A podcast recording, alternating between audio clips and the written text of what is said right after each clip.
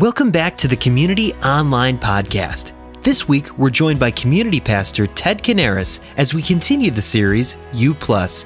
Remember, you can always find us on Sundays streaming live at communityonline.tv. We hope to see you there.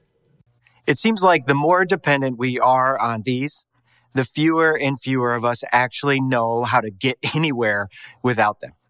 How many of you will admit to having a complete dependency on GPS? I think most of us have an app that we rely on that gets us places. And many of us have our opinions, right? Strong opinions of which of these apps are the best. How many of you are, are Google Maps fans? Go ahead and you could put it in the chat right now. Or, or how many of you swear by Apple Maps, right? Or how about the few of you who believe that you're beating everyone else to the destination by using Waze? Well, whatever app that you use, we no longer need to have any knowledge of where we are going or even a sense of direction. All we need to know is how to, how to follow that little voice that tells us to take the next left turn. But what you may not know is that some professional drivers in one of the world's most tangled cities are not allowed to use this luxury. Taxi drivers in London are actually not allowed to use GPS at all. In fact, they're required to pass a series of tests known as the knowledge. And the knowledge is a test for them to prove that they can find 100,000 businesses and landmarks without the use of any electronic assistance. The tests, which take three to four years to complete, are one of the most difficult memorization tests in the world. In order to be fully licensed, a London taxi driver needs to know how to plot routes without a GPS on about 26,000 streets spanning a six mile radius from London's center point. When a driver completes these tests, they have essentially internalized all the information that they need to get around the city. And as a result, they know the way to go almost instinctively. It's as if that map has become a part of them and navigating the crazy, nonsensical, webbed streets of London becomes second nature. As amazing as a feat as memorizing the streets of London is, what if it were possible to have an even more comprehensive map?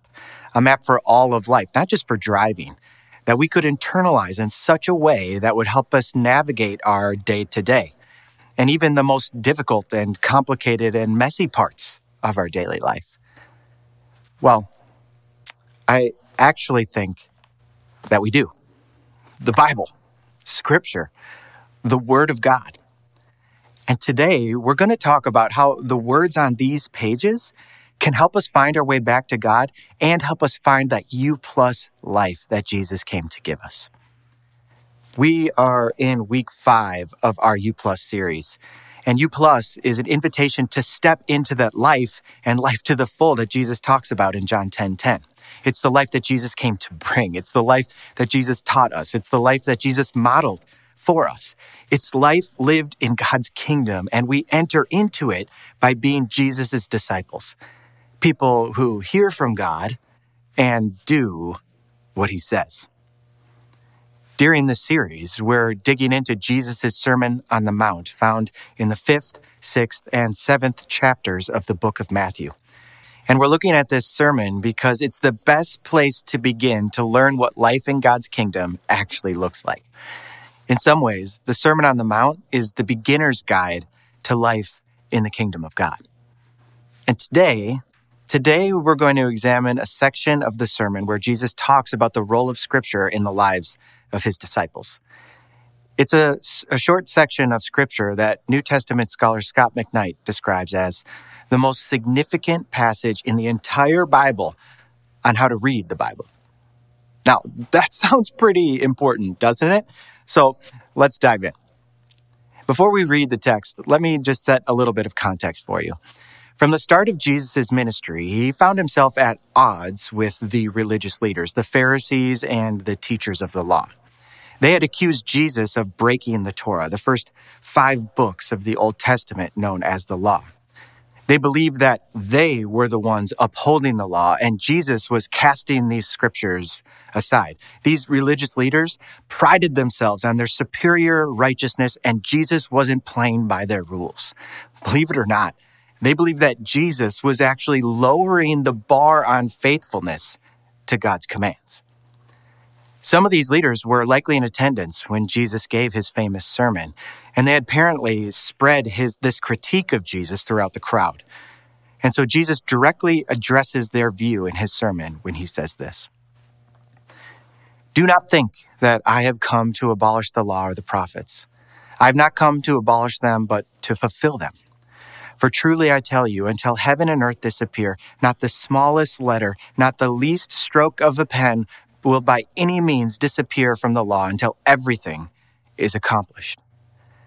Jesus makes it clear that he hasn't come to throw out the law, but to fulfill the law.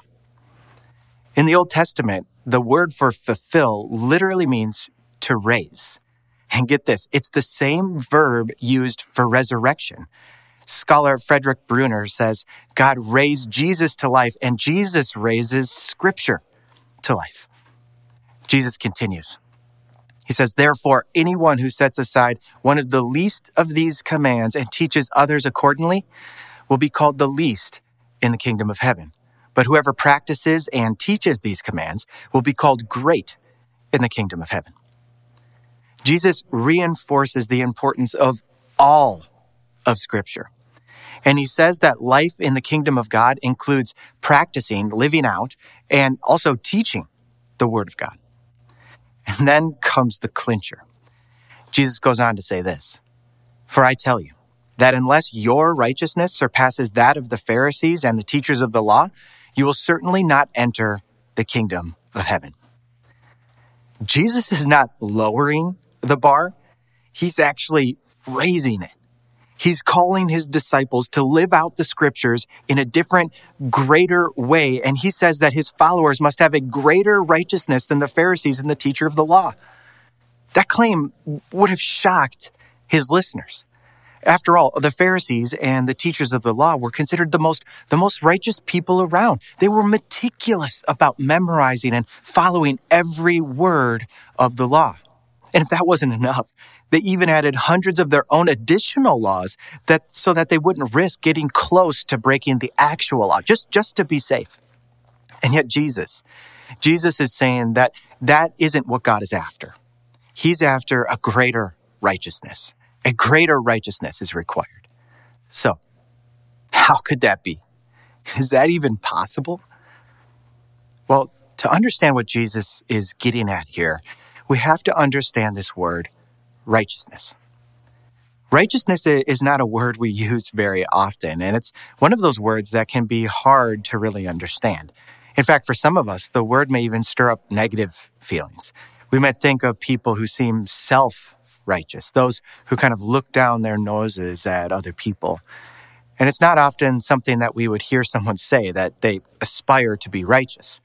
And yet, righteousness is at the heart of what Jesus calls us to in his sermon.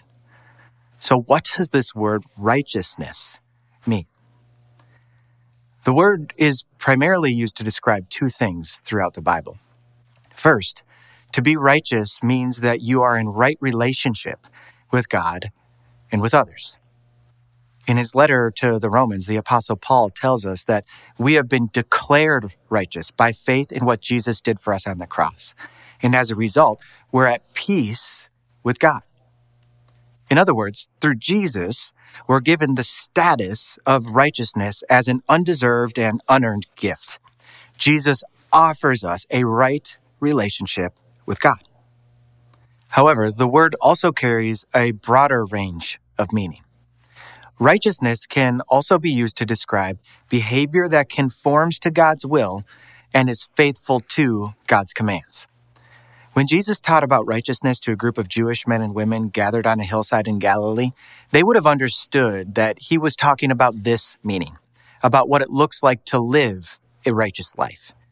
At the time, everyone thought that the Pharisees and the teachers of the law were the most righteous people around. But as we just heard, Jesus calls his disciples to an even greater righteousness. The people who heard this were shocked. It, just seemed flat out impossible. Remember, Jesus sees things from a different perspective. Jesus saw that while the religious leaders may have appeared perfect, they had made a serious mistake in their understanding of what it meant to be righteous. So, what mistake did Jesus see the religious leaders making? Well, the mistake the Pharisees and the teachers of the law made was to focus on behavior alone. They took pride in doing all the right things, and they harshly judged anyone else who missed the mark. On the outside, their lives looked admirable, but Jesus saw something deeper. The Pharisees and the teachers of the law followed all the laws, but they missed the most important and fundamental thing that undergirds all of God's commands love. Now, before we hogpile our disgust on these religious leaders, I think we have to start by taking an honest look in the mirror. Unfortunately, we all do this kind of thing. At one time or another, we've all technically done the right thing, but with the totally wrong heart. For example, as a student, you likely were assigned a paper at one time or another that had to be exactly 10 pages long. And you turned in a paper that filled all 10 pages, but to get it there required maybe a few tricks, right? To get the paper to 10 pages, did you ever change the font to a slightly larger size? Uh, maybe slightly expand the margins or, or change the spacing between the letters and or words? Do you ever do that? Me either. Technically, right? You're right. It's 10 pages long, but it's totally wrong at the same time. Or think about it this way. Have you ever done a chore around the house, like, say, take out the garbage at a family member's request, but you were mumbling words of frustration under your breath the whole time while you were doing it? Technically, you did what was right, but you did it with the completely wrong heart. We all do this, young and old alike. We all can fall into the trap of technically doing the right thing, but doing it with the wrong heart to understand more about what Jesus is getting at here when he talks about a greater righteousness, it's helpful to look ahead to something else he'll say about the law and the prophets. Later in the book of Matthew, Jesus says this Love the Lord your God with all your heart and with all your soul and with all your mind. This is the first and greatest commandment. And the second is like it love your neighbor as yourself. All the law and the prophets hang on these two commandments. When Jesus says that everything in the law and the prophets hangs on loving God and loving people, he's telling us that in his kingdom, the way to live out the scriptures, the way to be righteous is to love. This is the righteousness that Jesus modeled. This is the righteousness that Jesus embodied. It isn't about parodying off some right proposition. It's something that's deeply personal. It isn't just about memorizing the law. It's, it's relational. It's not merely about religious activity. It's, it's about love. Unlike the religious leaders at the time, Jesus isn't merely after external conformity to a list of commands. He's after the heart. Of course, he wants our actions to be transformed, but most importantly, Jesus wants a transformed heart. He wants a transformed heart that produces those transformed actions. The righteousness Jesus calls us to is a whole person way of being in the world that conforms to God's will. The righteousness that Jesus calls us to is a whole person way of being in the world that conforms to God's will. Not just outward behavior, but inward transformation. Jesus wants to give you, just like he wants to give me, a new heart. He wants to transform us into a community of disciples who, who radically love others. This is the righteousness that Jesus calls all of his followers to embody. As author Skye Jethani says, he doesn't merely desire people who appear good or even those who do good. He wants people who are good. So that brings us back to the role of the Bible in the life of the disciple of Jesus. Next week, as we move forward in the sermon, Jesus is going to give us six examples from Scripture of what this greater righteousness looks like in everyday living. But for now, For now, we need to know that the scriptures are meant to be our guide for living out the kingdom way of love. The Apostle Paul names it in his second letter to Timothy. He says, All scripture, all scripture is God breathed and is useful for teaching, rebuking, correcting, and what does Paul say here? Training in righteousness, so that the servant of God may be thoroughly equipped for every good work. The scriptures are giving, given to us for training in righteousness, for training in this whole person way of being in the world that conforms to God's will. When we engage with scripture, the, the Holy Spirit is actively involved in using the words on the page to transform, to, to equip, and to empower us for kingdom living. Remember, the Bible is not just a, a list of rules to follow. That's how the Pharisees and the teachers of the law were using it.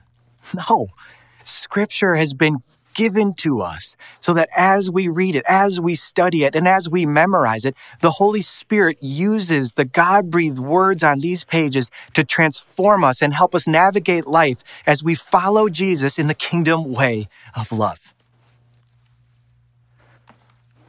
Just like the London cabbies internalized the map of London in order to navigate the complex twists and turns of the city, we internalize scripture in order to navigate the complex twists and turns of life. And as we internalize these words, we will become captivated by and, and compel, compelled by the vision Jesus has for our lives the vision to be people who radically love others and, and bring more of the kingdom of God to earth. God wants to use the words on the pages of scripture to train us in true righteousness, a whole person way of being in the world that conforms to God's will.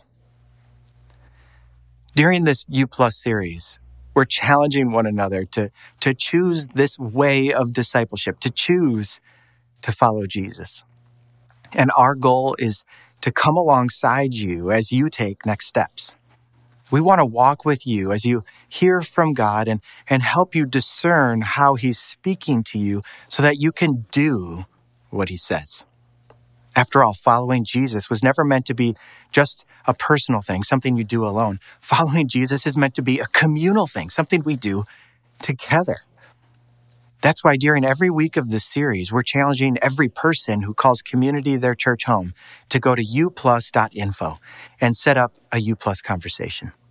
When you sign up, the first thing that you'll do is some brief pre work, somewhere about 30 minutes, that will help you reflect and listen for God. Then, second, you'll have the opportunity to schedule a conversation with a facilitator. That could be your small group leader, it could be another person here at community, or really anyone who loves Jesus and has read through the facilitator notes and the conversation guide, which are also at uplus.info. And the facilitator can really be anyone, but it just needs to be someone who is ready to come alongside you and listen well as you walk through the conversation guide together and discern your next steps. And third, the last part of a U plus discipleship conversation is to write down your next steps, which will become essentially your U plus discipleship plan for the next year. And perhaps God has a next step for you to take in engaging with scripture. Let's just take a moment here and think about what some of those potential next steps could be. It could be that you need to subscribe to the community daily. It's a great place to start. The Community Daily is an email delivered right to your inbox Monday through Friday that reinforces what we learn together here on Sundays. Each day, there's typically a passage of scripture to read, a reflection, and a suggested way to respond to the text. Right now in the Community Daily, we're digging more deeply into the Sermon on the Mount. Or perhaps you could learn more about how to read the Bible and deepen your understanding of Scripture by watching videos from the Bible Project. If you go to their website, you will find incredible and accessible resources. I love the Bible Project. I often watch and look at their videos as overviews before reading a particular book of the Bible. They help me see the big picture of the text and guide me into understanding it better. It's an incredible resource. I really encourage you to check it out. One other possible step I'll mention is that our adult ministry team recently developed a new resource called Grow. Grow is a simple one year New Testament Bible reading plan designed to encourage you to dive into Scripture. Each day, you read a chapter and then discuss it with a friend or two or in a small group. Grow is a simple yet exciting way to read the Bible with others in order to learn and understand more about who God is and how to apply Scripture to your daily life. You can find the resource at communitychristian.info. Now, I'm a bit of a Bible nerd, so I love digging into commentaries when I engage with Scripture and reading more about background and history and context. But I also love spending time slowing down and prayerfully reading and reflecting on just a short passage of Scripture. In addition to the Community Daily, I've recently been using an app called Lectio 365. Lectio 365 provides a powerful guided time of prayer, about 10 minutes long, based on a short passage of Scripture. And by the way, they also have a great partner app called Lectio for Families, which is something I use often with my own kids to help them learn how to read scripture and how to grow in righteousness as well. I highly recommend it for those of you who are parents of kids anywhere around kindergarten to fifth or sixth grade, depending on the kid. I don't know what your next step is, but we believe that as we go through this series, God wants to speak to you. And it may be that he has a next step for you to take in engaging more deeply or more frequently with scripture.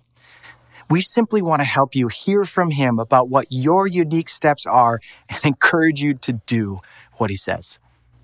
So every week of this series, we are challenging you to sign up for a U Plus conversation so that we can come alongside you and encourage you as you take your next step as a disciple of Jesus.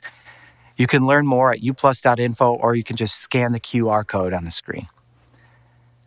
Friends, church, we all long for guidance on how to navigate this crazy and challenging world that we live in. That's the kind of guidance God has given us through His Word.